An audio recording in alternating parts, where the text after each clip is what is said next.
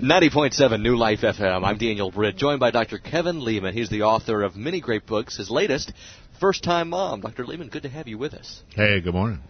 Now, let me first off say this. My wife graduated with a degree in psychology, and she was very jealous that I get to talk to you because she studied your birth order book, and she very much wanted to be here today to meet you. But well, you know what someone once said about psychologists? They said if you took all the psychologists there were in the world and laid them end on end around the entire globe, it'd be a pretty good idea, Daniel, just to leave them there.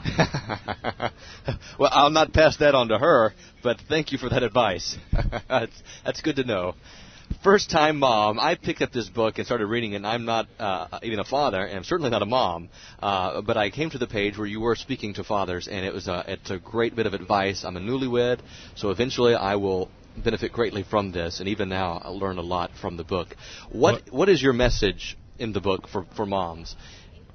Well, first of all, I don't have stretch marks. I've never had a menstrual cycle that I'm aware of, uh, but I do understand women.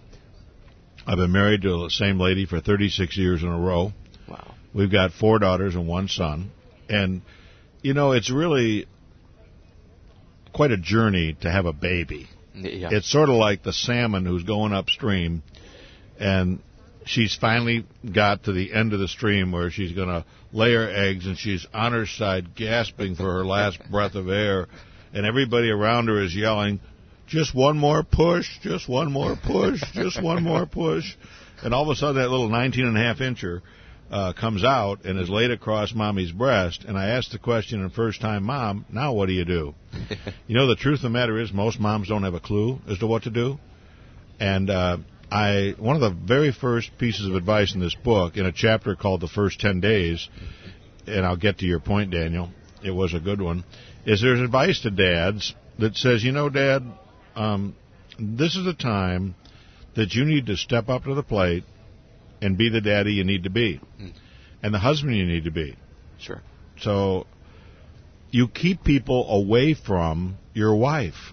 Now I'm telling you, the insurance company sends your wife home uh, within 36 to 48 hours, which is way too early for a woman to go home after having a baby, but that's the life we live in today. Mm, yeah. And so I'm telling men to get a short list of people from your wife who does she want to see? The woman just gained 40 to 60 pounds. Her hair does not look good, and you know that's sacred.